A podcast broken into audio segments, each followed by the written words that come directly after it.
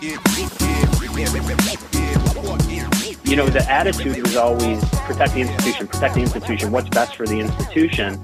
Um, and the student athlete side of it was they'll figure it out. They, you know, this is their opportunity to make money. What's shifted? Um, and I think in some ways we've helped um, uh, our partners uh, get to this space. In other ways, uh, partners have gotten there on their own because of how this has organically evolved. Is it, it's not just the student athlete can figure it out. It's we need to put in place um, and, and make a larger investment in programs that educate athletes on how to navigate this in a responsible way that's going to benefit them not just for the four or five years that they're on campus, but is going to benefit them beyond. What's up, everybody, and welcome to a brand new episode of the Quarter Four Podcast. I'm Michael Elkins, labor and employment attorney, investor, and the creator and host of this show. In this episode, we're talking about the three biggest words in sports right now name, image, and likeness. My guest this month is Andrew Donovan, Vice President of Collegiate Partnerships at Altius Sports Partners. Altius is leading the NIL revolution.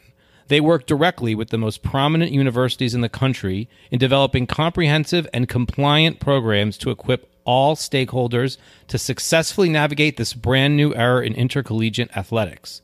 Altius is unique in that their work doesn't center on just what the universities can do, they're educating the athletes as well. And they're talking about a multitude of NIL related issues, dealing with things like intellectual property, financial literacy, and how to leverage their brand in conjunction with the university. It's really actually interesting stuff in this truly transformational revolution in sports.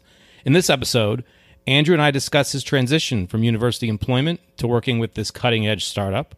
We also talk about the NIL revolution in general, discussing issues ranging from current athlete branding and potential future issues like collective bargaining for university athletes. Fascinating for those of us in the labor and employment legal world. If you're interested in the mesh between sports, business, the NCAA, and athletes' rights, then this is definitely the episode for you. So, Happy New Year. Welcome to 2022. Sit back and enjoy my conversation this month with Andrew Donovan. Andrew, man, how you doing? I'm doing great. It's good to be with you. It's good to be with you as well. Thanks for joining me. Absolutely. I appreciate you having me. No problem. So normally what I do is I'll give a little bit of a intro as to how you and I connected and know each other. So for some context for the audience, um, you and I met through a, our mutual connection, I guess, Casey Schwab, who had done my show two Super Bowls ago now, I think and I reached out to him, uh, saw what he's doing at um, Altius Sport. Am I saying that right? Altius, is that right? You are, yes. Altius Sports, which we're going to talk about, and uh, said, "Hey, let's let's talk name, image, likeness." And then he connected you and I, and uh, that's how we're here today. Is that about right? that that sounds right. And it's funny if you talked to him a couple years ago, he he would have obviously been wearing a different hat. Um, Very. But, uh, a lot's lots changed in, in the industry from a professional to college in general, and um, so bringing some of his expertise to the college game. Boy, I mean, I I think you could say almost everything's changed. I think the only thing left, I think maybe the only thing left to change is pay athlete the NCAA athletes getting paid. I think that's coming, but that's probably a conversation for a different day. Um, sure. so Talk a little bit about um, you, have got an interesting path. We're going to talk about your history, but talk a little bit about what you're doing now, Altius, and so give the give the audience a little bit of context. If they're listening, they, will probably have read you know the bio uh, before the show, but uh, tell us what's going on, what you guys are doing. Sure. So I'm in. I'm about five months into my time with Altius. Um, personally, spent the previous about dozen years on college campuses, mainly in a compliance role. Um, spent the last six at the University of Tennessee as a senior administrator there. Um, and, and, my exposure to Altius was through uh, leading up the build out of the NIL programming at the University of Tennessee, in which we enlisted the assistance of Altius. So obviously got to know Casey and the team really well, um, and, and, obviously believed enough in what they were doing for campuses that I wanted to be part of that on a larger scale and and work with uh, all the schools that they're working with as we continue to grow. Um, so we we do a lot of different things with schools, and it's it's truthfully evolving um, as the space evolves too. Um, there's a lot of education with every different stakeholder imaginable, your student athletes, your coaches, helping them understand foundationally uh, what this NIL era is bringing, the opportunities it provides for athletes, as well as all the responsibilities that come with that. But then obviously this is leaking its way into recruiting to no one's surprise. So helping the coaches also have some acumen to be able to articulate what it means for athletes in the recruiting process with recruits and, and with their parents. Uh, there are other elements of this too, uh, you know, helping work through things like IP use and, and policy advisement um, for campuses.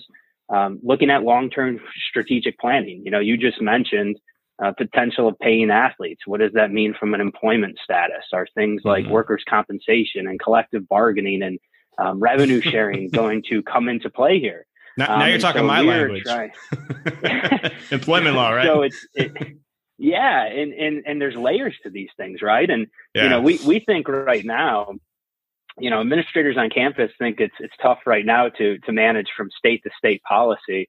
Imagine if we talk about workers' compensation, how that can differ from state to state, um, sure. and and where that's going to come into play from a recruiting standpoint. So, a lot of this is is advisement, and, in as much as I hate the term consultancy um, for for campuses. Uh, to make sure that they can position themselves for success going forward within this entire new era that goes beyond NIL.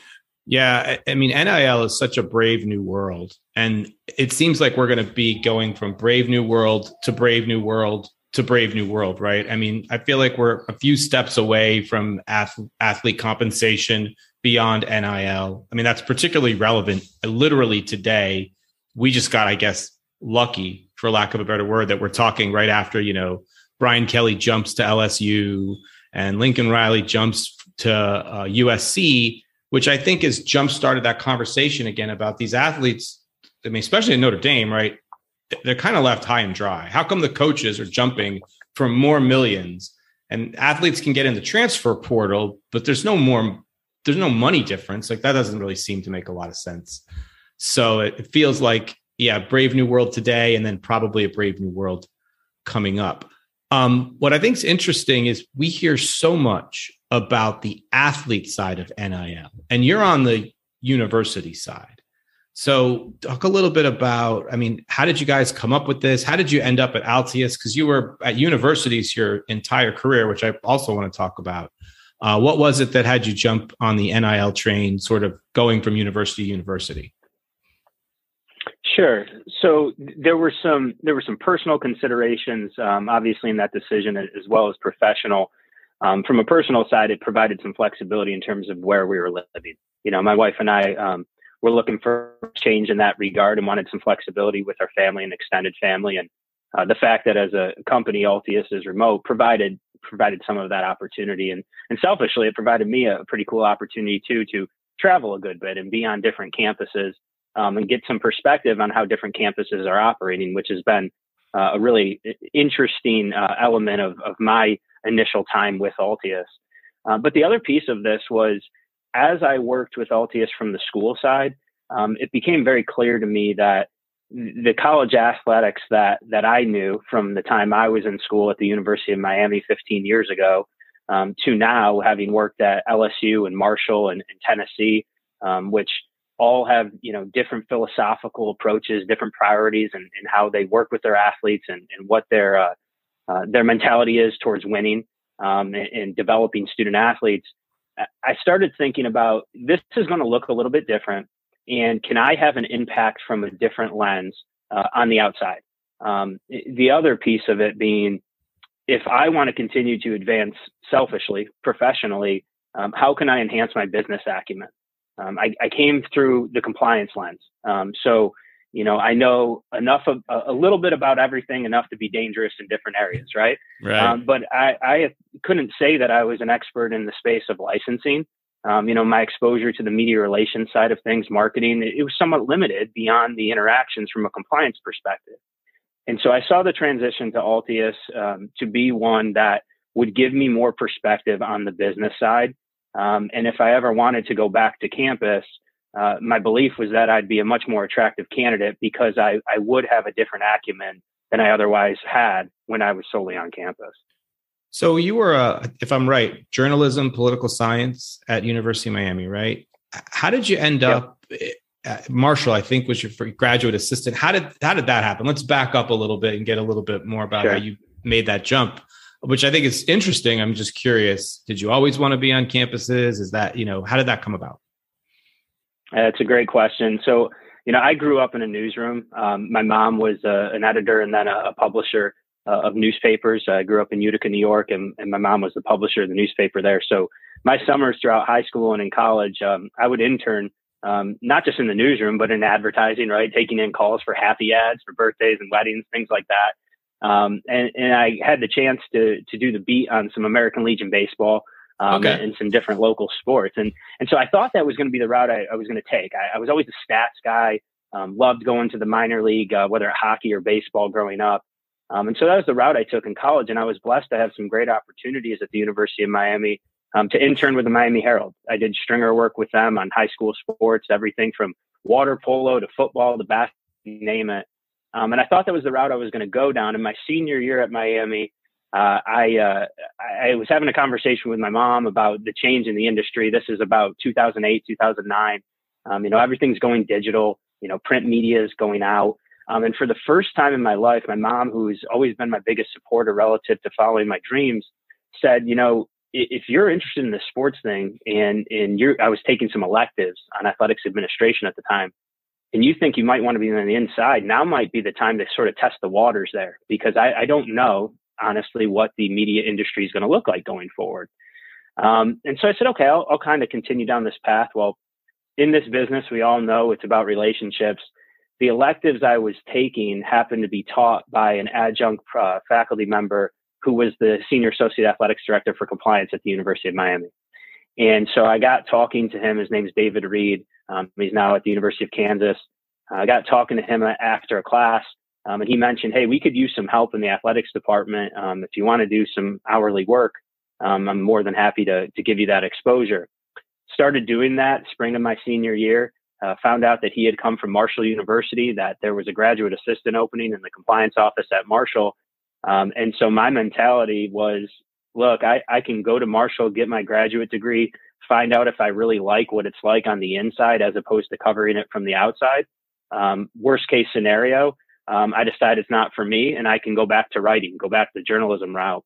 I went up to Marshall, uh, got my degree done in a year, and I decided I really like it on the inside. I like the environment of a college campus and, and intercollegiate athletics. And so that's how I kind of shifted from yeah. the journalism route to athletics administration. But I, I, will say, Michael, I I think my background in journalism um, plays a big role in having helped me be successful in compliance and be successful in my role now because of the communication skills, the right. ability to think critically, ask questions, um, and, and, try to find solutions. I think plays a big role in, in my ability to make that transition.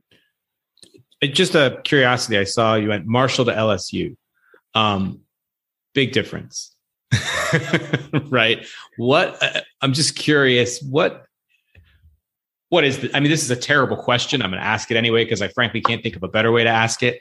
What's the difference? Compliance at a, at a school like Marshall to compliance at LSU, and I'm not I'm not looking for like oh LSU they'll do what That's not what I mean. I it's just got to be different attitude, different everything. I would imagine. Yeah. Um, it was eye opening, and it was eye opening not only and obviously going from upstate New York to Miami, Florida to Huntington, West Virginia, culture shock a little bit, right? Well, right. additional culture shock when you go down to the Baton Bayou Rouge. and Baton Rouge. Right. Mm-hmm. Yeah, you know this this northeasterner, this damn Yankee going yeah going down south. Um, so that that in and of itself was an adjustment. But what what I think the biggest difference was. Um, and remains today is, is the reach, the power of the brand, uh, the fan and media interest. Um, and, and, this is not to say that people don't care about Marshall. They do. Marshall is a big deal, not just in Huntington, but in the state of West Virginia. But you know, when when something goes wrong at a school like LSU or even a Tennessee, the level of interest and coverage extends beyond that local media into a regional and national story. And, and so that was really the biggest difference was, you know, understanding that hey, you need to be really buttoned up. You need to make sure your relationships are such that trust is built. Um, because if, if things go wrong, um, there's going to be a lot of interest in covering that. Um, and I think that is is really the biggest difference. That the, the issues, so to speak, from a compliance perspective, um, from a monitoring and an education, they're similar, right? It's just the stakes are a little bit higher because of the attention paid. Yeah, that that seems to make sense. I think in the SEC, it's just a different world, right? When it comes to athletics in general, and certainly with football. Um, fast forwarding to name, image, and likeness, right? I, I guess I have this impression, and I, I don't know if a lot of people share it. I'm going to guess that they do. That's anecdotal based upon people I've talked to. That inside the world of the NCAA, right? And I know you, the schools aren't the NCAA, but they are, right? They're governed. That in the walls of the schools, it's very much was culturally look, this is the way we've done it. And this is the way we're always going to do it, right? They don't get pay, athletes don't get paid, and then name, image, likeness just sort of hits us one day. I mean, it was coming. I think the schools knew that there were lots of laws, Florida, California, but then, you know, there's litigation, United States Supreme Court, and everything changes literally in a day. Have you encountered, or maybe that's what you guys do, or maybe you could explain? I guess this is a bad question again, but I'm going to ask it anyway. Have you encountered like having to deal with sort of like the cu- shifting culture, shifting thought process in terms of the world we are in now? Like, hey, this is the world now, guys. You're going to have to adjust. One, there's there's no getting around it. Have you encountered any of that, or seen that, or is that part of what you guys are doing? Yeah, the, the answer is an explicit yes. Um, and I'll take it a step further and say I, am probably even part of that cultural change and, and understanding and adjustment. Um, you know, a year ago at this time, I'm the senior associate athletics director for regulatory affairs at the University of Tennessee.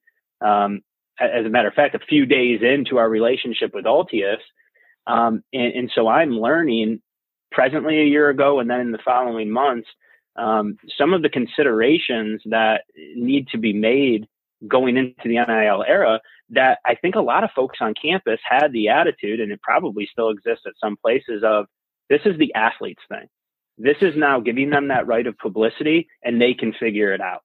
Um, and, and that was the attitude in a lot of cases, right? The mm-hmm. concern, mm-hmm. and I, I mean, I put myself back in that compliance role, um, working with our national association to provide feedback on the NCAA proposal related to NIL working with our government relations folks uh, on language related to the state law that that may pass and and, and even the federal solutions at some level.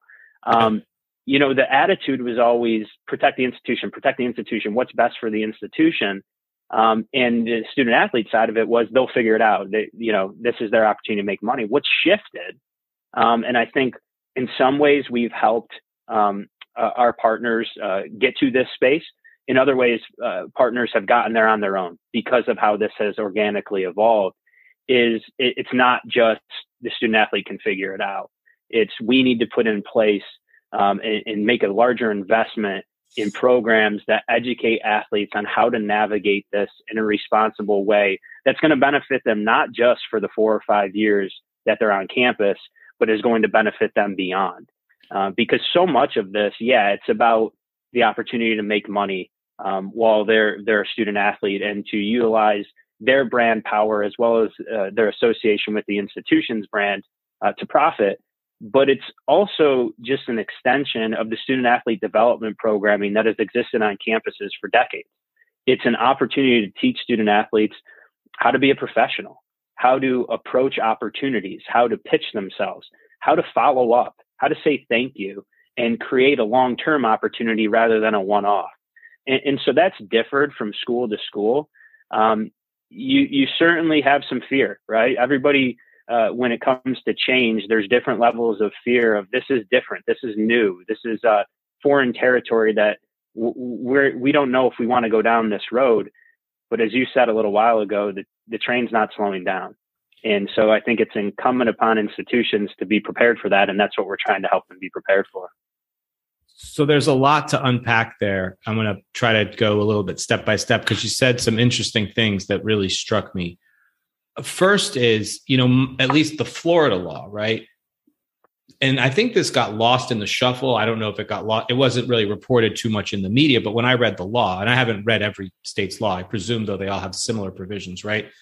You said something about the university saying this is a student athlete athlete thing, they can go make money. So from a legal perspective, most of these laws have requirements for the universities. They have to do a number of different things, right? Is that something where you guys are assisting in terms of just saying, putting aside the programs part, where you're just saying to them, look, guys, the, the train's left the station, but it, if you think it's just a student athlete thing, it, it's not. I mean, it is a university thing. There's a lot of, at least in Florida, the universities have a number of requirements. That's part one. yeah.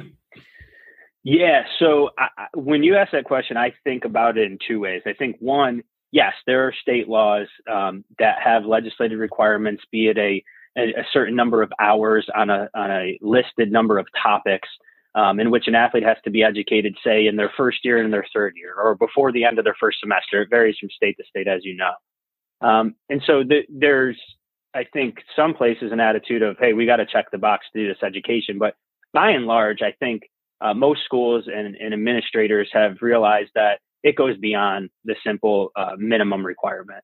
And, and it's it's more than just saying let's give them a half an hour seminar on on uh, financial aid and taxes. It's about how can we help them understand resources that are available to them, not just on this campus but beyond, so that they can get done what needs to get done in that space. Um, and so I've seen schools um, really understand that and go beyond. The other piece I would mention from a it's a student athlete thing only is the way we really structure our strategy and our education is it, it, starts sort of at the administrative level. So you have your administration, say your general counsel, maybe even your licensing department, and then you're working your way down. Your your coaches, your support staff, and then down to your student athlete. And it is so important to have alignment within your institutional philosophy, your educational programming, every single person in your building on your campus is understanding of how you're going to approach different elements of this so that student athletes aren't being told different things. It's important that not just the senior administration, but the coach and the director of operations and the graduate manager and the student athlete all understand what the institution's policy is relative to IP and the procedure for which an athlete to potentially request to use that. And so a lot of what we're doing is trying to create that alignment through not only education with each of those stakeholders, but also creating a strategic plan of, all right, we're going to address this in a really thoughtful way so that over the next several months, everybody does understand where we're coming from and how we're going to operate in this space. You hear that in the background. I have a puppy and um, she likes to, I have some people working outside my house. So for everybody on the pod, if you hear my puppy screaming, she's screaming at the contractors working on the exterior of my house, she likes to greet them every single time they walk by the door. 20 to 30 times a day. Answer? She loves your answer. That's no, but that, that's her way of saying hello to the world. Um, so, you know, it, it's really interesting because there's like some real strict compliance stuff in the laws, right? Like, I think, you know, the athlete has to have the ability to take the contract, whatever contract they have to, to somebody at the university, right? Who has to approve it and review it or whatever it is. But you guys are obviously way beyond that, which I think is fascinating. So it sounds like what you guys are doing is creating like or helping to create total buy-in in a lot in a much broader perspective, right? To and, and maybe this is wrong, but I'm assuming you're helping universities align with the student athletes so that everybody can maximize this new world. Is that sort of a fair way to really dumb it down? Yes that is a very fair way. And and one of the biggest things, and um, I experienced this firsthand while I was on the other side of the equation. While I was still an administrator at Tennessee, um, our CEO, my my boss now, Casey Schwab, the CEO at Altius, um, came in to do uh, some education with the football team at Tennessee, and I was struck by his positivity in the messaging of what he he shared with the athletes relative to the opportunities that exist with them. Now he was real. He he talked about all the responsibilities from from your brand management to financial implications, all of those things that you might imagine who you're associating with. But the positivity struck me, and the reason it struck me is because here I am at that time um, as a compliance professional at Tennessee. In my mind, is not squarely, but in a lot of ways focused on how do we articulate to the athletes the things that are going to get them in trouble and to stay away. And here are your guard your guardrails, right? Because because right. I'm thinking protect the Don't institution, do. you know, protect right. the eligibility. Yeah. And the reality is, if you're going to be successful as an institution when it comes to not only maximizing opportunities for everybody involved, but truly having your student athletes understand and buy into the fact that you want them to be successful and you're supporting them, you have to be positive. And so you you have to find a way to to show to to tell, but obviously show your student athletes we're here for you. We can't do everything, right? There, there, there's a reason there are intellectual property laws, and our brand has a value, and so we have to be protective of that brand. But we're going to work with you and we're going to try to find ways to maximize your opportunities and to do this in a way that it's going to benefit everyone. And, and that actually was the piggyback to what I was just thinking and going to ask you about, which is the idea of this tension, right, between the student athlete and the institution, which I think has sort of existed in college athletics forever, though it's dramatically different now. Um, I think student athletes, again, this is anecdotal, but for you know decades and decades before this, felt like God, everybody's making a lot of money off of our back, and now we can make money. And I'm curious, are you? It sounds like what you guys are doing is sort of breaking down that barrier of tension between the institution and the student athlete, and sort of helping the institution understand like this is actually a good thing. And you should be going into this supporting the athletes. I would imagine you know look good nil deals help promote the brand of whatever university that athlete's at. And on the flip to the athletes saying look this is a good thing. There's some pitfalls though so make let's we're going to help you avoid that. And you have to sort of understand how to maximize it as well. And if you guys can maximize it together that's even better. Is that is that something that's going yeah. on? Are you seeing that yeah, that's exactly right. And, and I have to give credit to our partners and, and most institutions out there. They, they are taking a positive approach to this. Um, I think it took a little while in some ways because everything got dumped on, on everyone within the space at the end yeah. of June going into July. And so it's, you know, it was chaos to, to figure out how you're going to approach this. But folks are settling in and they're understanding that the way it looks right now is different than it looked on July 1 and is different than it's going to look on July 1, 22. So you, you better have some positioning to where you can pivot and, and continue to support. And Michael, one example I will give you um, from a standpoint of really investing in the student athletes' understanding within the space. Like they have so many different things coming at them, right? They have their academic obligations, they have their athletics obligations. They're a college student. They're, they're going to want to have a social life. We, we like to talk to the athletes about, hey, if you're going to get in the space of NIL, and that's completely up to you whether you want to do that or not, you got to figure out a way that this fits in without sacrificing from from each of those other elements. You can't have your academics suffer because then you're not even going to be able to get on the field uh, for your athletics performance. And you certainly want to continue to have a social life. And so we talk about things like intellectual property. It's really important for the athletes to understand what the laws are surrounding copyright and trademark and their own right of publicity and how those things differ as it relates to somebody compensating them for their NIL or compensating the institution, let's say, for use of their logos. And, and once you educate the athletes on that and, and you bring it down to a level where it is very clear to understand, we do something called ID the IP. We'll, we'll put an image up um, that has various uh, types of intellectual property from individuals' names, their features, um, you know, even graphics, photos, copyright um, uh, logos of different brands, and we'll have them shout out um, different instances of IP, and then we'll talk through who has ownership of those things and, and the interplay. And it helps the athlete better understand and accept the fact that not only is this a good opportunity for me individually, but if I'm if I'm smart about this, I can use my platform in association with the brand of my institution to to make it better for myself as well. Yeah. And are you guys educating beyond the IP stuff too? Like talking about just brand management in general for the the athletes, yeah. student athletes and sort of discussing those types of concepts with them? Absolutely. We're we're talking yeah. about uh, you know, building your board. Who are you surrounding yourself with, and what does that say about you as an individual, and, and you, in some ways, as a commodity as it relates to your NIL?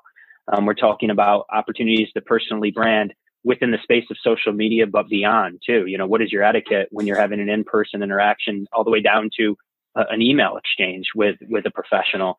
Um, we talk about a lot about brand alignment. Look at professional athletes, and you know, what's the first word that comes to mind when you see an image of this athlete? Okay, and now let's look at what they're doing in the NIL space. Does this align with what you think about them, and how much of what they're doing in the NIL space is dictating what you think about them? And so we're we're doing everything in those areas as as well as uh, some financial guidance uh, for our athletes. One of the things I thought about, two things. one was the idea that because this is so new and it's kind of the wild, wild west. I don't know if it's as much of the wild, wild west as people say, but it's definitely new.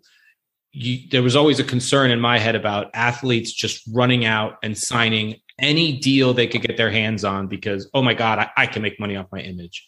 It sounds like you're talking to them about that, but I'd kind of like you to maybe expand on that a little. And then, sort of a corollary to that, the idea that um, sort of some social media practices, right? Because a lot of what these athletes are doing is it's going to be brand stuff on TikTok, Instagram, Snap, right? All of that. And I'm a huge fan of social media. I use it tremendously in my law practice, but it's got a lot of pitfalls. And these athletes are able to do things with it now they weren't able to do a year ago.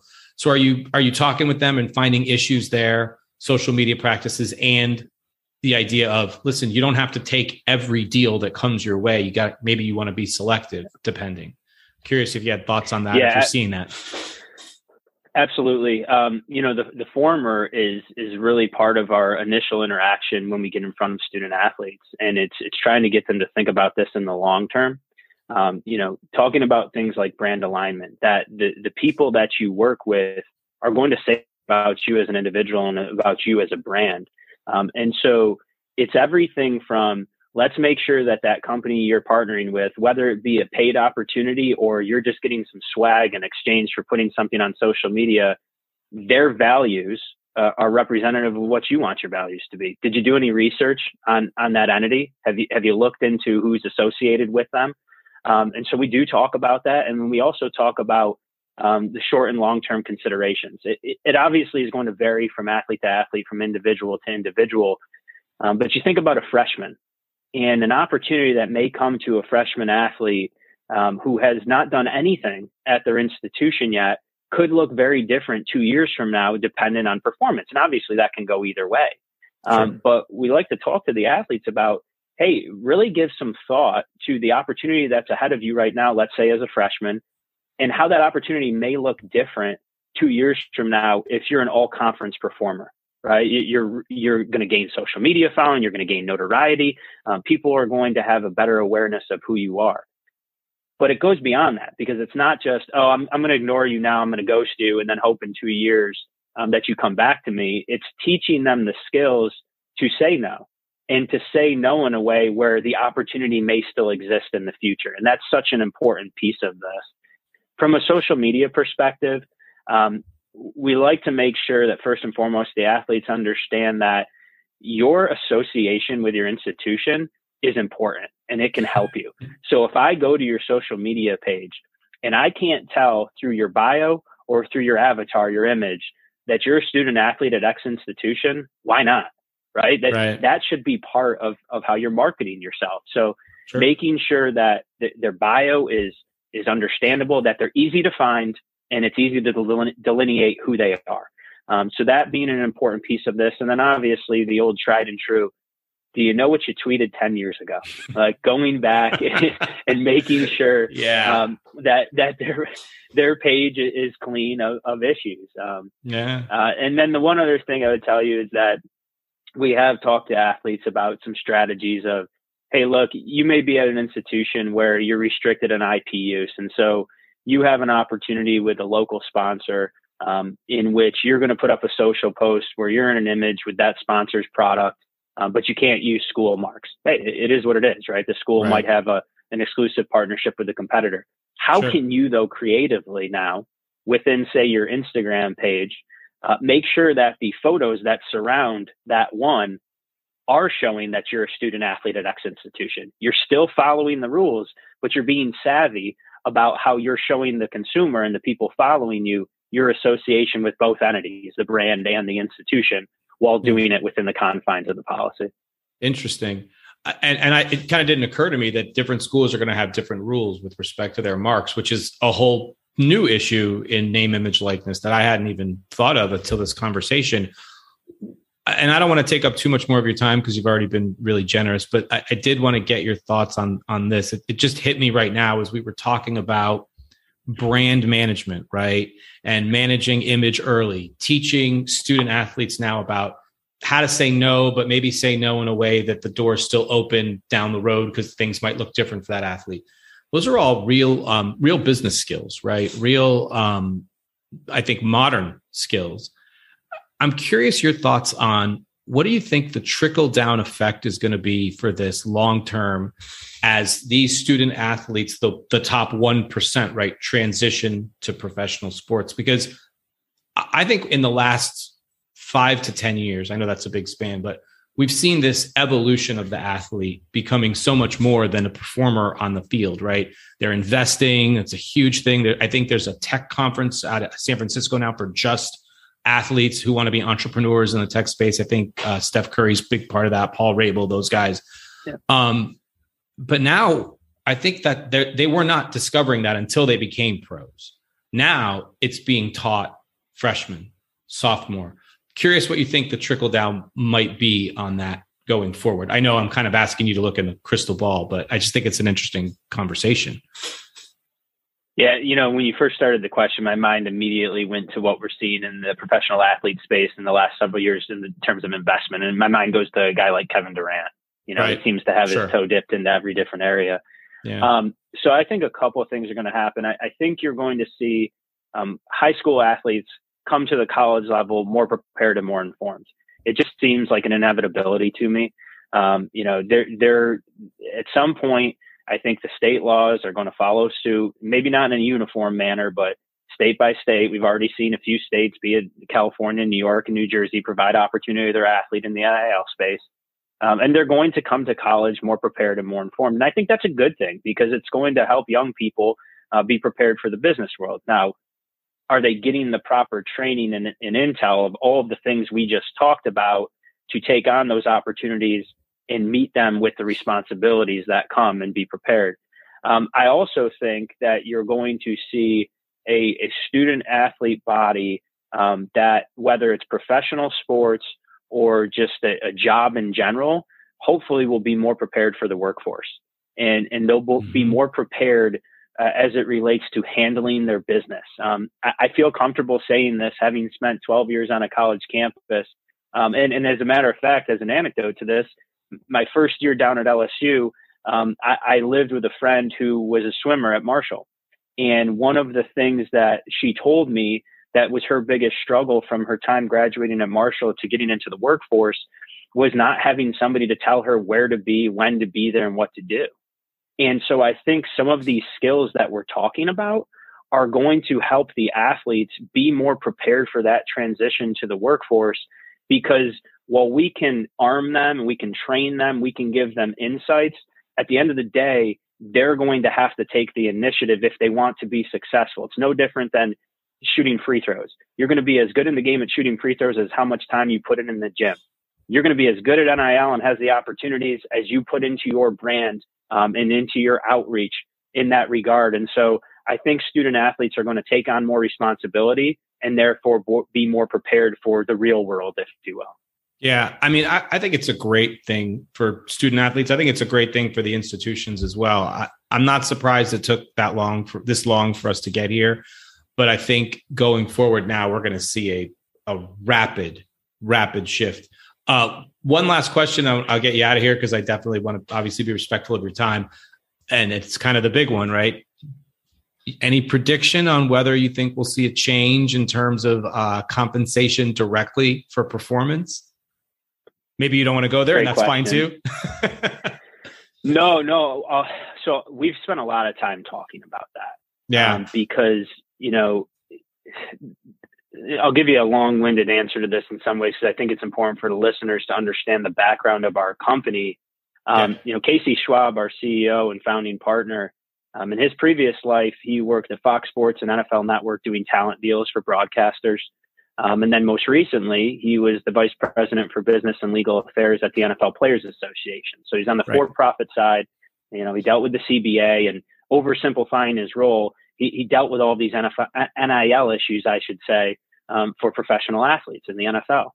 Correct. And so his mindset in coming to this space was this is new territory that college administrators, um, institutions aren't prepared to deal with. And so we can help them navigate that. Well, he obviously in that role dealt with many different things beyond just NIL. And so we've we've armed ourselves with a group of advisors and partners that have experience in all those different areas. You know, be it entertainment law, um, you know, be it uh, the professional leagues, um, law in general, um, media. We we have a founding partner who is part of the the development of MLB Network. And so we think we are uniquely positioned to help schools with that transition. So with that preamble, what I would tell you is we've spent a lot of time talking about this, and we do think it's going to go in the direction uh, of more rights for athletes. It's not going to be peeled yeah. back, and and you've seen that through these new contracts with the with the coaches in football. Um, and and I just read last night Senator Blumenthal talking about how he's concerned in that regard. Um, and so whether they're full blown employees um, with all of the rights of a traditional employee, from collective bargaining to workers' compensation, and then they can share in the media revenues. Time will tell. But I think it is is important that schools start thinking about that potential eventuality and prepare themselves uh, to to navigate that. And and obviously, we've seen it didn't take long for recruiting to get in the NIL space. You better get prepared because recruiting is going to rear its head in all of those spaces as well. Yeah, you know, we didn't even touch on recruiting. I think just to mention it, I mean, that's a huge part now. I would imagine universities are using their brand with NIL as a recruitment tool. Like, hey, look, you don't want to go to, I'm going to make up a school because I don't want to insult some school, but, you know, Southwest, wherever state, because you think you're going to start, you want to come to Alabama because you you can do whatever, uh, you know, same kind of concepts. I, I think it's going to take litigation to get to the pay for play state, but I think Judge Kavanaugh, Justice Kavanaugh of the U.S. Supreme Court, maybe not maybe. I think laid a roadmap out for whoever wants to take up that challenge. And you, you bring up collective bargaining and employees. I mean, that's obviously being a labor lawyer and an employment lawyer. That's always spins in my head is if it goes if it comes to that, if someone brings that claim and is successful, you know, the bargaining unit of the NCAA athlete it's it would have massive power, massive amount of power, but d- different podcast, different day. Um, thanks a bunch for uh, for doing this, man. I really, really do appreciate it. Anything you want to add before we uh, before we sign off here? I, I really appreciate you having me. I, I think this is um, it, it's a pretty wild time in the industry, but it's an exciting time you know, yeah. and, and I think similar to what we talked about of the positivity in which schools approach NIL with their athletes, I, think it's it's probably smart for us to approach all of these other changes in a positive way too. Look, it's yeah, money's going to be coming out of certain people's pockets in one way or another, and, and going into another. Um, but if we want the best for the industry long term, we need to understand that the change is coming and, and address it in a thoughtful way. But I really appreciate you having me. I've enjoyed it. That's a, that's a great thought. I appreciate you doing it and taking the time. Uh, have a great day. Thanks, Michael. I want to thank Andrew for taking the time out of his schedule to do the show. I'm, I'm always super appreciative um, for all of all of my guests because, as everybody here knows, this is not um, a national show, and so people that are doing the show are really doing it as a favor to me, and I'm so appreciative because time is obviously the most important thing we have. So, welcome to 2022, everyone. As you know, we had a slower 2021, which is not a bad thing. I guess that means that my law practice is thriving. Uh, but we were going to have more guests in 2022, and we've got a lot of exciting things happening. So, make sure you guys check out Altius on LinkedIn and Twitter. Lots of great stuff happening in name, image, and likeness, and they're leading the way. Definitely check out our past episodes and hit that subscribe button if you really like the show. Please leave us a five star rating and a review and we'll be back with some more guests this year. Got some great stuff coming in the sports and business world. Thank you, everybody, for listening. Have a great start to your year, and we'll talk to everybody really soon. Thanks.